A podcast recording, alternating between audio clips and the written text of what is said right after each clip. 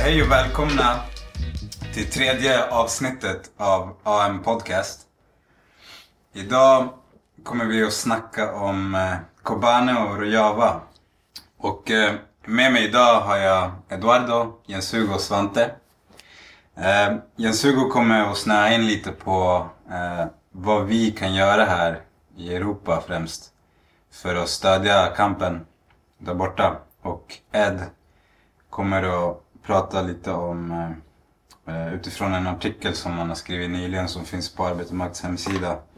Som handlar om Arin Mirkan heter hon, va? Eh, som har blivit liksom stämplad som självmordsbombare.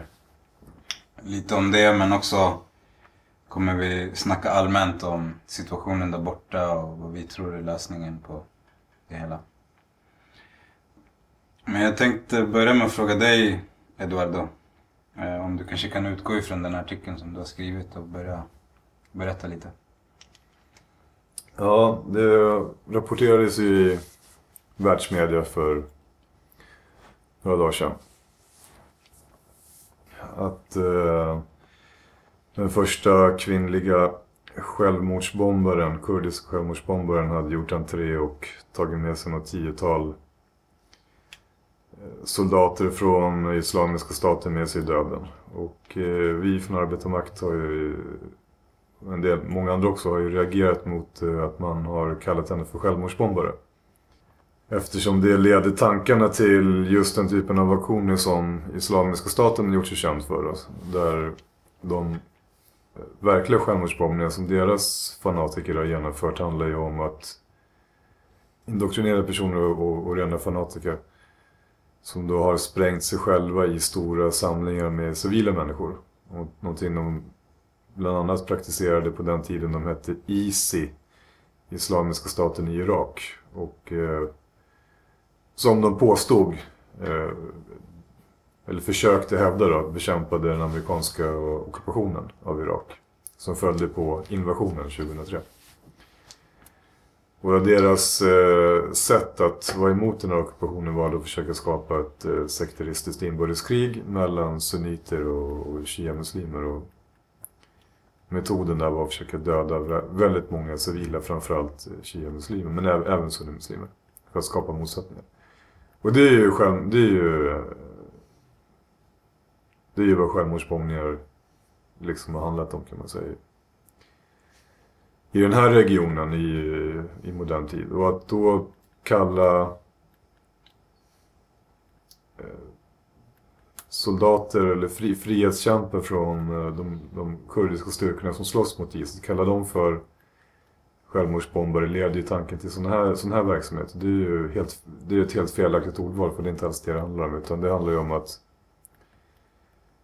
eh, Folkets försvarsenheter, Y P G, i eh, den kurdiska delen av Syrien är en fullt legitim befrielserörelse, dels mot regimen i Syrien och sen då en motståndsrörelse mot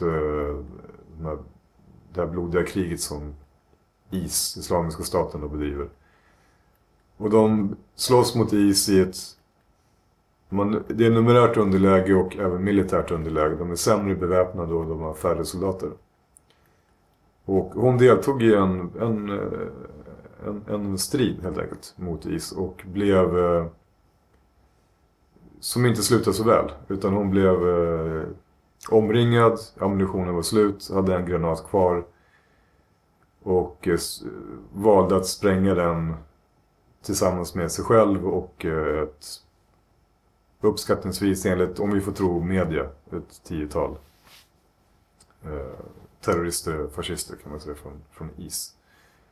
Och det har, inte, det har ingenting att göra med de här självmordsbombningarna som Islamiska staten, eller vad det nu har kallats för innan, har genomfört. Utan det här, det här var en, det var ju inte planerat. Nej, det var inte, det var, det var inte, det var inte planerat som en självmordsattack, det var inte riktat mot civila. Utan det var, det var ju liksom en, en uh, legitim och man säger, det desperat handling i en, en viss konkret, väldigt olycklig situation som hade uppstått. Men det, hon, hon förtjänar ju att kallas för frihetskämpe och martyr och förtjänar stor respekt kan man säga för den här uppoffringen. Och man ska inte använda ett ordval som på något sätt suddar ut skillnaderna mellan de kurdiska frihetskämparna å ena sidan och islamiska statens fascister och, och terrorister och folkmördare å andra sidan.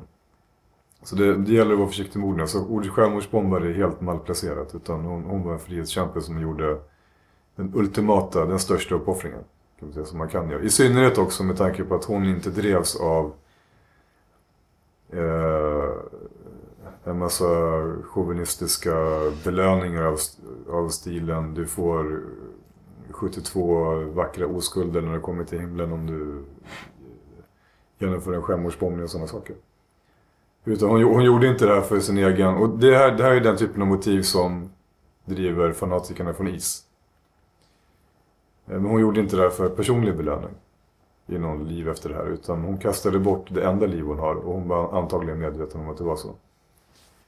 Och hon gjorde det då för att försvara regionens kvinnor. Försvara regionens barn mot...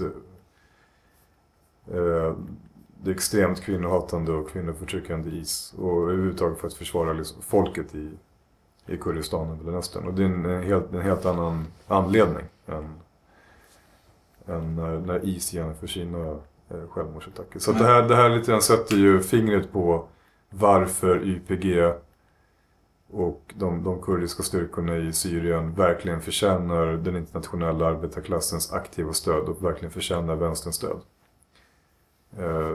I, i liksom någon sorts koncentrat så visar den handlingen upp just den extrema skillnaden verkligen mellan de här två lägren som befinner sig i kamp med varandra, och visar just varför den ena sidan verkligen är värd att stödja och varför den andra sidan måste krossas skoningslöst. Men vem är det som använder beteckningen självmordsbombare då? Ja, det, det är ju framförallt i det internationella media. Det är det, det vi skulle kunna kalla för kommersiell, borgerlig, imperialistisk media kan man säga. Samma media som eh, skrek på att eh, Irak skulle bombas inför det första Gulfkriget nitton nittioett. Samma, samma liksom mediakör som eh, vill, ville se bombningarna då. Samma mediakör som... Eh, hejade på isoleringen och utsvältandet, blockaden av Iraks folk efter det första Gulfkriget, som slog Irak sönder samman ekonomiskt och socialt. Inte regimen, men de sociala strukturerna i landet förstördes. Samma, samma media som hejade på invasionen tjugohundratre, samma media som ljög om att eller hakade på det med lögner om att det skulle finnas mass, massförstörelsevapen och så vidare. Samma media som hakade på och stödde ockupationen. Och, och den ockupation som liksom gav grogrunden till det som nu är islamiska staten. Och det som nu är en region som håller på att falla sönder i reaktionära, sekteristiska konflikter. Det, det är den här media som har moraliskt i alla fall går ju minst upp till knäna eller högre upp i blod. Även om de är för fega för att själva delta i striderna, så har de inte systemet. De är en megafon åt de imperialistiska intressen. Och det är de nu som går ut och moraliserar. Eller använder liksom moraliserande och fördömande ordval. Eh, när kurderna pressas in i ett hörn. På grund av allt som hänt. Efter de första bombningarna och, och så. I, i samband med det första Gulfkriget nittioett. Och, och allt som hänt sedan dess. Så befinner sig eh, kurderna i, i Rojava i ett oerhört pressat läge nu. Då, då kommer såna här grejer att hända. Och det Det, det, det kan vi inte klandra dem för, utan det, vi måste söka skulden till till det någon annanstans. Hade hade Y P G-styrkor haft eh, bra, snabba, bepansrade fordon, hade de haft eh, tillgång till pansarbrytande skott, eh, raketgevär, eh, hade de haft tillgång till tunga kulsprutor, tunga automatvapen och så vidare. Hade, hade de kunnat eh, rekrytera fritt utan att Turkiet eh, lägger sig i, i vägen och förstör, så hade man inte hamnat i det underläget. Eh, och, och, och, så att media, imperialistisk media som håller på och, och svartmålar, de har varit med och pressat in kurderna i det här hörnet. Men då är du ändå inne lite på, på liksom lösningen på situationen. Eh, när man ändå kommer in på det, eh, tycker du att eh, amerikanska bomber är lösningen? Eh, vi, eh, absolut inte. Som, som marxist, internationalist, eh, revolutionär eh, så kan man inte annat än vara helt och hållet emot alla eh, militära imperialistiska interventioner. Det spelar ingen roll om det är Mellanöstern, Kurdistan vi pratar om eller någon annanstans. Och det finns ett antal argument man kan använda där. För det första måste vi vara medvetna om att imperialisterna agerar aldrig utifrån någonting annat än sina egna intressen av eh, men om de behå- intressena sammanfaller? Ja, de, de agerar alltid utifrån sina egna intressen av att, att behålla eller sprida sin makt som går ut på att eh, i slutändan att tjäna pengar, kan man säga. Eh, så de har alltid sin egen dagordning, och det kan hända att deras intressen ibland sammanfaller i under begränsade omständigheter med någon förtryckt grupps intressen. Men det är inget skäl till att man ska gå in i allians med dem, därför att om man låter de här episodiska omständigheterna vara liksom styrande när, när intressena ibland kan sammanfalla, så betyder det att om de förtryckta, de förtryckta klasserna eller en förtryckt nation gör gemensam sak med imperialismen, så kommer man reduceras till att bli deras verktyg. Även efter att intressena slutar sammanfalla. Och det kan man se väldigt tydligt när det gäller kurderna i norra Irak. Det finns ett kurdiskt självstyre där som domineras av två partier, K D P och P U K. Som är sorts klanpartier, kan man säga. De representerar vissa, vissa stammar och klaner i, i, i Kurdistan. Och de har ju ända sedan sjuttiotalet satsat på att försöka bygga upp en allians med Washington. Alltså med den amerikanska imperialismen. De har blivit svikna många gånger, men ändå hållit fast vid att det här är någon sorts möjlig strategi. Och det har, för att klamra sig fast vid det, för att visa sig lojala mot imperialismen och även sionismen, eftersom de också har sökt sig till Israel för, för stöd, så har ju priset just blivit att de har reducerats till att bli verktyg åt imperialismen och sionismen. Och, för att kunna, och det är det, det, det priset man var tvungna att betala för att kunna få någonting som liknar någon sorts stöd eller erkännande från, från Washington. Och det här är inte tomord när man säger det, utan de har alltså gång på gång huggit kniven i ryggen på andra kurdiska frihetskämpar. De har ingått överenskommelser med Turkiet, som är ett NATO-land, som är ett U S A-vänligt land, som, som är en av U S A:s stöttepelare i regionen och som förtrycker kurderna i, i Turkiet. Och det är välkänt för alla. De har alltså ingått allianser med den här den här regimen i, i Ankara.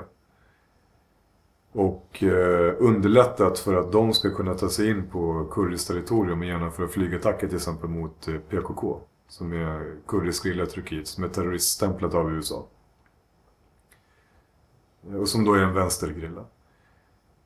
Så att för att få åtnjuta, för att få eh, sitta i knät på Washington, Så, så är man alltså beredd att understödja dödligt våld mot kurdiska frihetskämpar. Eh, man har eh,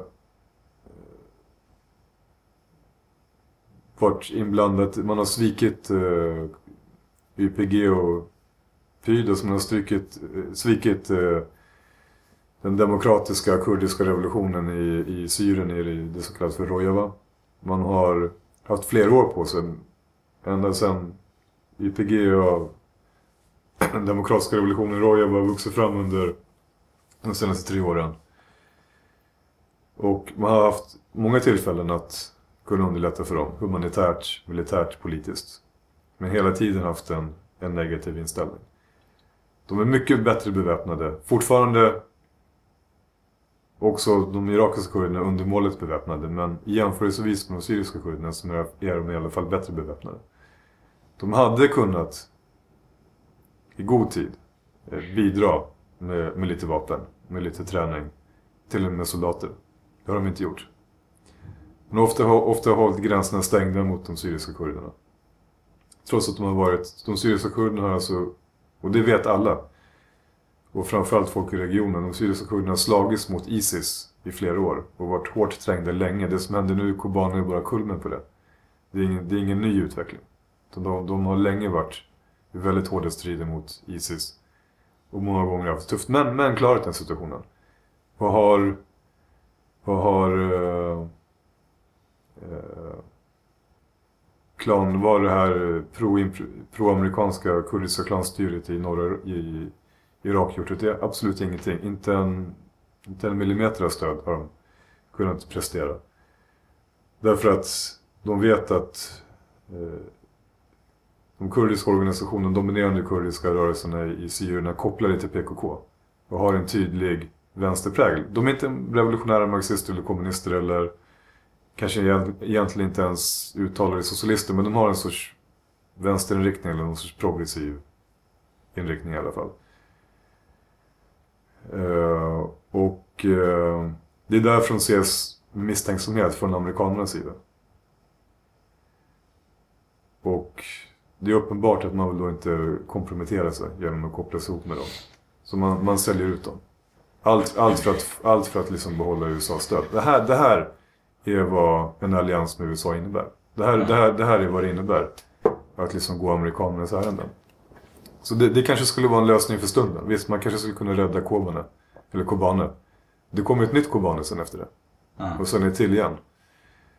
Och...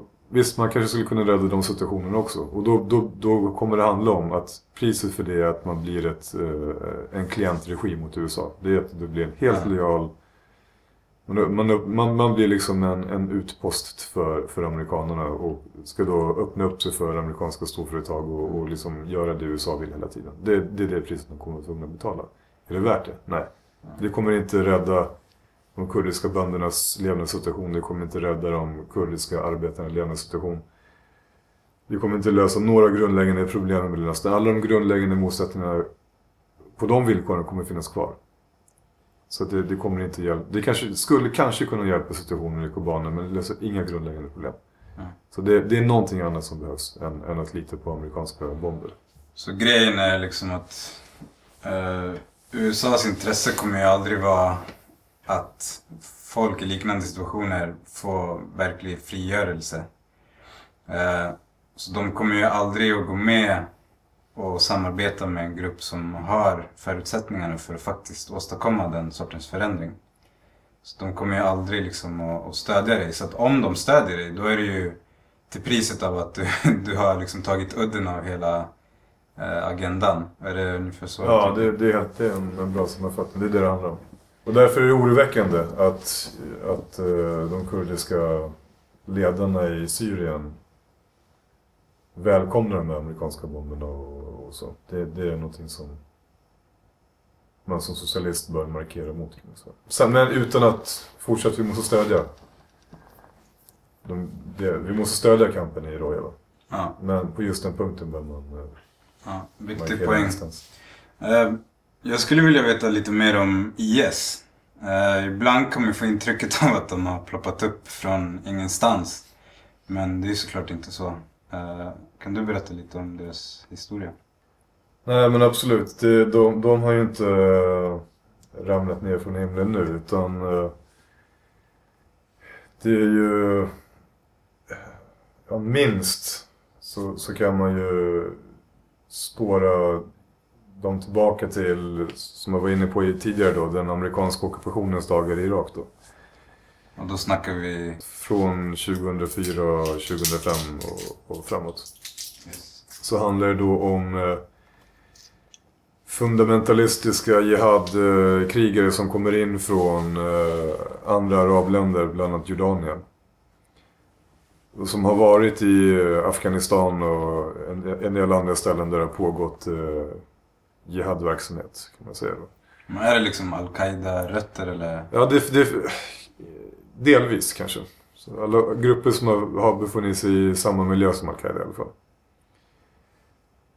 Och som då insåg att det fanns möjligheter, det fanns situationer och det fanns en situation att exploatera i och med den amerikanska ockupationen. Vi, vi måste, måste säga det när det gäller den amerikanska ockupationen, att den, den var ju kriminell och blodig.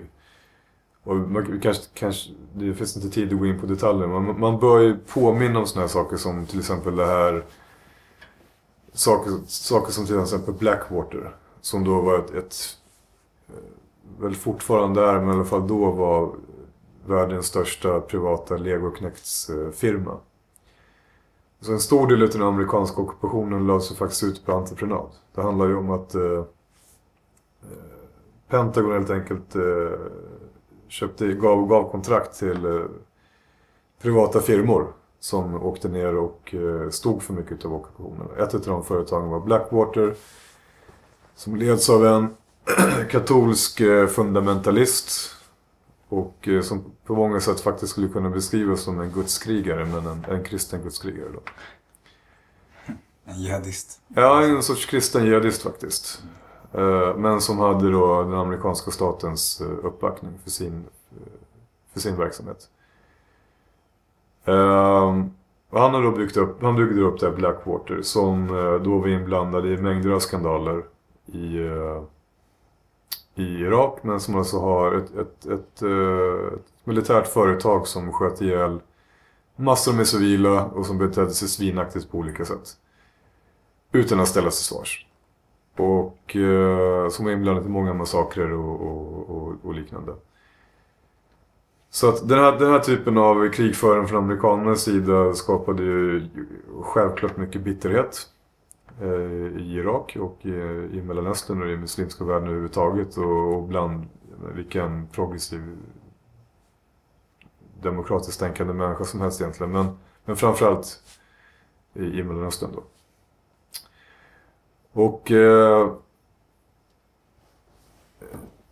i de motsättningar som, som även har funnits historiskt i Irak eh, och som frigjordes när Saddam Hussein-regimen försvann, Eh, så kunde en, en, en eh, grupp av en konstellation av jihadister från Mellanöstern, de kunde ingripa, och en del av dem hade då en extremt radikal tolkning av det här med jihadkrig och menade då att eh, hade någon sorts, en, en, en bokstavlig inriktning var att antingen så är man med oss eller emot oss, och de som är emot oss kan, kan dödas dem.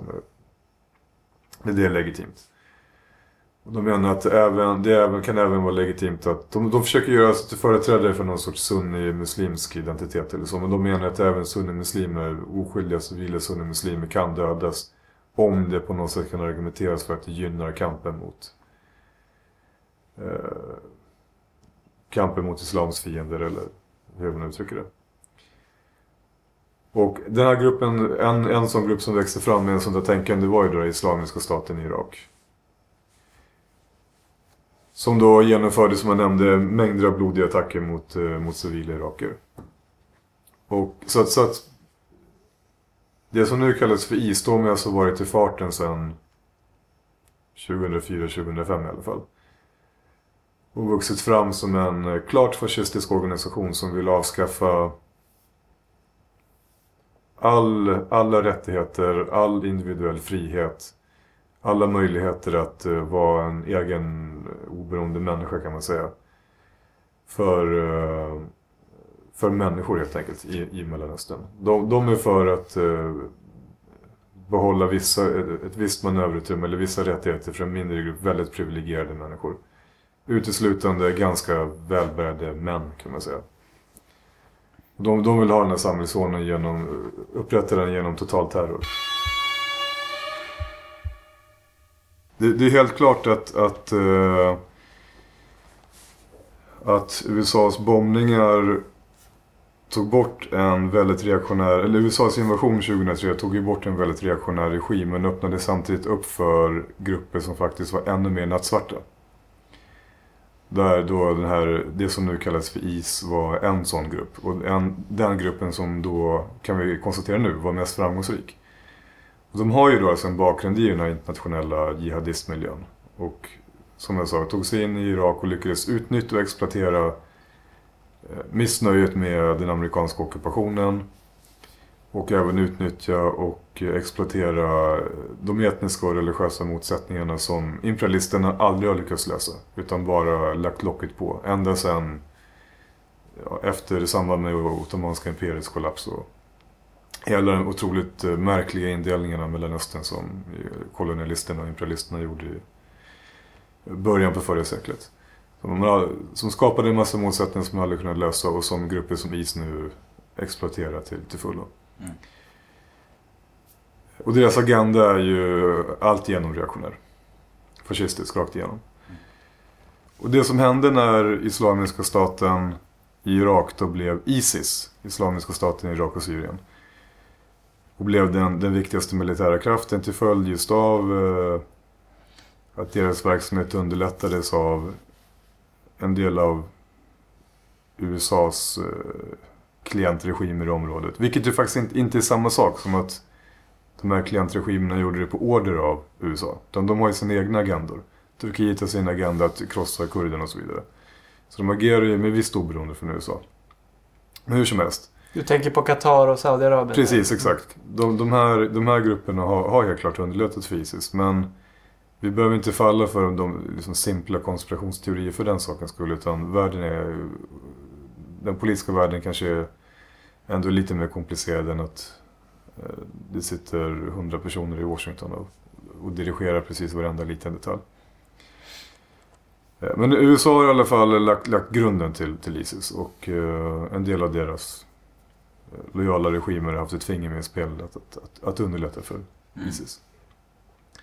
Så ISIS kunde göra framryckningar i samband med inbördeskriget i, i Syrien. Och ta över delar av Syrien och där visa vad de går för. De tog över Raqqa till exempel. Som ju nu fungerar som den islamiska statens huvudstad kan man säga. Och där har de visat verkligen i praktisk handling att det, det är inte retorik när man, när man pratar om dem som värsta sortens fascister. Utan de, de, det är offentliga piskningar. Det, det är att eh, dödsstraff för eh, re, småbrott, dödsstraff för religiösa brott. Det, det är en, en eh, religiös polis som kan eh, gripa folk på godtyckliga grunder och, och eh, bestraffa dem. Det är eh, utländska jihadkrigare som kommer dit och lever som en privilegierad elit, kastar ut folk från deras hem och... och, och eh, liksom tar över de bästa bostäderna och de bästa kvarteren för, mm. för sitt folk och så vidare. Det, det är ett styre som går ut på att man kanske gynnar tio procent av stadens befolkning och ger dem ekonomiska fördelar och makt och, och privilegier. Och sen så liksom kastar man ner de övriga nittio procenten i ett svart hål. Det, det, så det, det, det är en, en verkligt barbar... Alltså det, den regim som de har upprättat i Raqqa får ju den iranska regimen. Eller den saudiarabiska framställs som snälla jultomter. Och det, det, här, och, och det här visar vilken fara de är. För det, här, det som händer i Raqqa, det är vad som kommer hända i, i hela Syrien och hela Irak om de skulle lyckas med sina mm. extremt förtryckande planer. Så folket i, i Kobane och Rojava gör ju en hjältemodig insats absolut att, att stå emot den här... fascistiska anstormningar. Men apropå det då kommer vi lite tillbaks till huvudfrågan. Liksom, hur slår vi tillbaks I S i området? Ja, det, det är den, den stora frågan. Det är, kanske Jensugo kan, kan säga lite. Jag vill bara göra en sista poäng faktiskt. Som på något sätt kanske kan kännas lite vid sidan om. Jag, jag kan inte låta bli. Det, det, det har ju varit populärt inom vänsterkretsar och, och annat att prata om att kritisera moderniteten och, och säga att moderniteten är förtryckande och så vidare. Och vi kan ju se här nu Här har vi ju ett uppror mot moderniteten. Här, här hade vi en, en, en, som jag sa, en diktator som verkligen var högerinriktad och, och reaktionär och, och som krossade vänstern och, och som, som förtjänade att störtas och, och, och krossas. Och men inte med av imperialisterna, utan han borde ha störtats av Iraks folk. Framförallt arbetarklassen och bönderna. Mm. Men vi ser ju nu vad som händer när man kastar moderniteten åt sidan. Vi ser vad som händer när, när det sker attacker på moderniteten. Vi ser ju den här Jafari-lagen som det var det pratade om. Där, som, där, som då skulle göra, göra det lagligt att uh, gifta bort uh, nioåriga barn, nioåriga flickor. Och det, och då, det är ju alltså en lag som inte I S ville driva igenom. Utan det var ju då den regim som I S bekämpar i Irak. Alltså enligt kommersiell media och västmakternas syn på det hela, de goda i, i, i Irak. Mm. Uh, och det, här, det här, här ser vi vad som händer när man då attackerar moderniteten. Uh, nattsvart reaktion. Och det är ju liksom bara det första faset på ett slutande plan. Sen kommer I S hundra gånger värre. Så den här Jafari-lagen som rätta uppmärksammades med fasa av många människorättsaktivister och progressiva människor i Irak och andra delar av världen. Den framstår ju helt plötsligt som inte alls lika förtryckande. Den är ju hemskt förtryckande, men den framstår helt plötsligt inte alls som lika förtryckande om man jämför med Islamiska statens lagar som kommer vara än, ännu värre. Och det är ju då, det här det är ett uppror mot moderniteten. Så att alla som på något sätt har känt någon lust att flirta med postmodernismens idéer eller Foucaults idéer bör ju, om man inte gjort det innan, åtminstone nu, ta sig en rejäl tankeställare kring alla idéer som försöker relativisera frågan om mänskliga rättigheter och eh, eh, olika eh, saker kring vad som, vad som ska räknas som bra och inte när det gäller kulturella frågor, eller progressivt och reaktionärt när det gäller kulturella och sociala rättigheter. Det där är intressant. Hur har det där tagit sig konkret uttryck i till exempel svenska vänstern? Ja, alltså man kan ju se att många var ju väldigt ovilliga att gå ut och kritisera den här Jafari-lagen som då ville göra det lagligt att eh, i princip sälja eller gifta bort eh, små flickor. Men han visste att ja, men vi, vi ska inte komma från väst och så vidare och kritisera det. Men ett annat synsätt är ju att säga att jo, men de förtryckta i Irak kritiserade det här. Skulle man då stå neutral när de förtryckta gör uppror mot en sån här reaktionär lagstiftning eh, och liksom inte understöder dem? Och det är en fråga om, om universella rättigheter. Det är en fråga om att de förtryckta överallt har vissa intressen helt enkelt. Och är du socialist då, då, då står det för de intressena och försöker slåss för dem. Oavsett vem du har emot dig och vem du har med dig. Det står för, som socialist står man för vissa principer som handlar om eh, att lyfta fram arbetarklassens och de förtryckta skiktens positioner när det gäller eh, möjligheter att leva ett, ett bra liv helt enkelt. Jag tror bland annat att det var feministiskt initiativ som vägrade att fördöma Jafari-lagen på en direkt fråga från en annan organisation som liksom undersökte hur folk ställde sig till den. Mm. Och det, det visar ju vad den här kulturrelativismen och fientligheten mot moderniteten och postmodernismen riskerar att leda. Den leder till en mjukhet när det gäller sånt där. Mm. Och alla, som, som, alla postmodernister, kulturrelativister och så vidare. Och det finns en del sådana där ute, tyvärr. Inte minst på universiteten och även, i, även i, inom vänstern.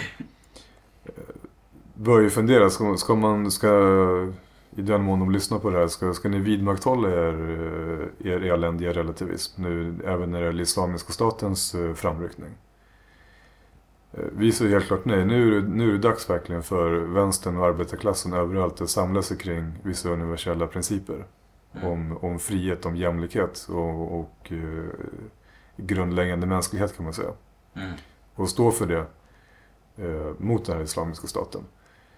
Och, och det, det, det finns bara en kraft som kan, kan genomdriva det. Det är arbetarklassen och det, det är socialismen. Men på, på det temat då, Jensugo. Eh, vad har du för tankar kring vad till exempel den europeiska arbetarklassen eller arbetarrörelsen i alla fall kan göra för att stödja kampen mot I S? Ja, det är uppenbart att, att kurderna i Rojava och Kobane behöver mer och bättre vapen.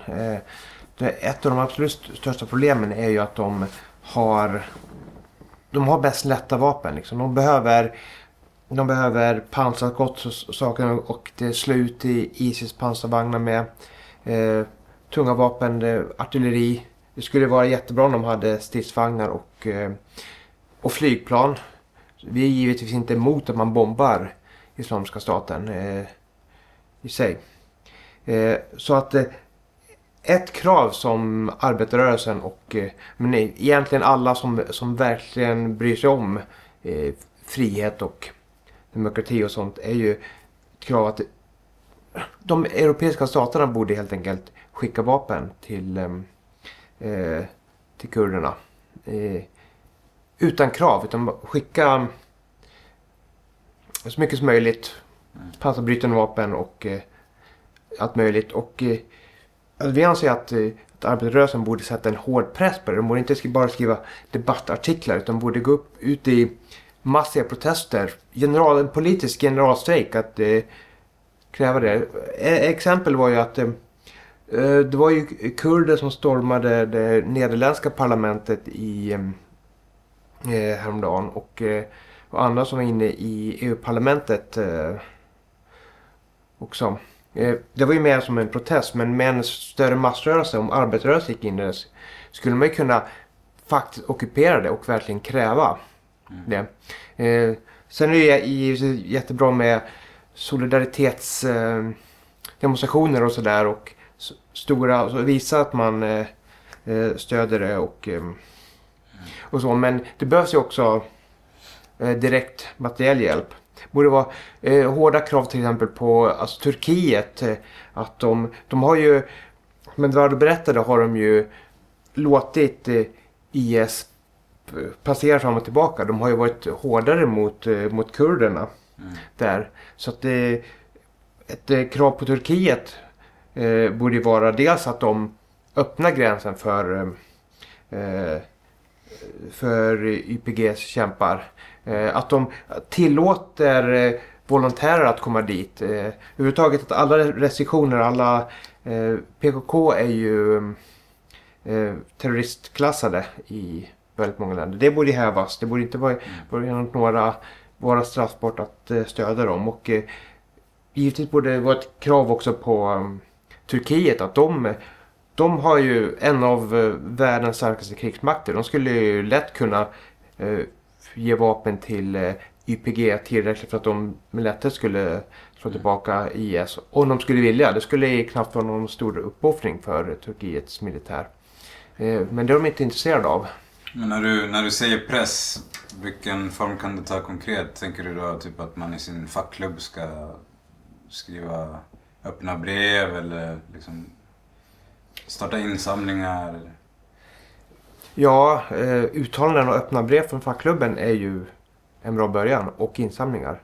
Mm. Eh, men eh, vi skulle vilja se en, en mycket mer radikal och kämpande arbetarrörelse som gjorde mer än det. Eh, massdemonstrationer, strejker, kräva det. Eh, med en tillräckligt radikal arbetarrörelse skulle ju kunna, eh, kunna Sverige exporterar ju vapen. Eh, mm. att, eh, vi skulle också vara helt för att, eh, att arbetare som jobbade med att lasta fartyg med vapen istället skickar dem eh, till Kobane. Eh, Det vore givetvis ett starkt steg. Det skulle behövas en stark och kampvillig arbetarrörelse för. Mm. Men på alla sätt. Samla in, in pengar. Mm. Sätta fällpress. För exempel Stefan Löfven, eh, ordförande för Socialdemokraterna, som eh, eh, är en del av arbetarrörelsen. En väldigt eh, byråkra- byråkra- byråkratiserad del. Men ändå. Det borde ju vara ett självklart krav. Men som om han... Om man på något sätt står för det som han påstår att han står för på första maj och sådär, solidaritet, så borde det vara ett, eh, ett krav. Borde skicka vapen, borde vara stenhård mot, eh, mot Turkiet och regimer att, eh, mm. att inte hindra kurdernas kamp utan eh, stödja dem. Mm. Det är rätt. Någon så. Kanske invänder här att men när vapenexport, är det verkligen någonting som vänstern ska för? Ska vi inte jobba med välgörenhetsinsatser eller sociala insatser eller diplomati istället? Vad svarar såna, den typen av lite mer pacifistiskt inriktade invändningar?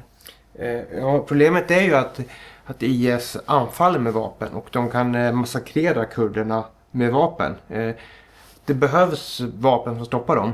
Givetvis så, så skulle det behövas eh, mera, massa andra politiska åtgärder och sociala åtgärder i regionen. Men just nu så stoppas de med vapen. Och eh, vi är inte för eh, svensk vapenexport i vanliga fall. Eftersom mesta svenska vapenexporter går till imperialistiska länder, NATO-länder som använder det i olika insatser, reaktionära insatser i tredje världen. Eller det har gått till Eh, Pakistans eh, regim och, och sånt där mm. eh, som vi är emot. Men just eh, det finns ju även eh, strider vi stödjer som kurdernas försvarsstrider mm. till exempel.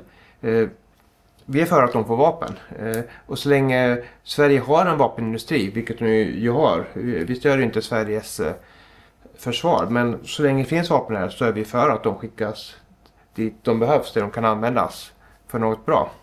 Mm. Så därför, vi är för så mycket svenska vapen som möjligt borde skickas dit. Ja. Helst gratis. Okej, okay, tack så mycket. Uh, jag tror vi kan avrunda där. Uh, det känns som att vi uh, har lite bättre koll på läget där. Uh, vet vi någonting om vad som blir nästa avsnitt? Vi har inte diskuterat det. Inte än, men man kan ju tipsa lyssnare om att hålla koll på vår hemsida den närmaste tiden, där det kommer komma upp mycket mer om just den här frågan. Ja, och vi har redan lite artiklar där och så det kommer mer eh, inom kort. Eh, om ni har Twitter så kan ni följa oss där också på att Arbetarmakt och ställa frågor. Eh, och på hemsidan så har ni tillgång också till eh, föregående avsnitt av podcasten. Annars kan ni gå in på SoundCloud och söka på Arbetarmakt där, så hittar ni våran, vårat flöde. Eh, tack för den här gången. Eh, vi ser fram emot nästa. Hej då!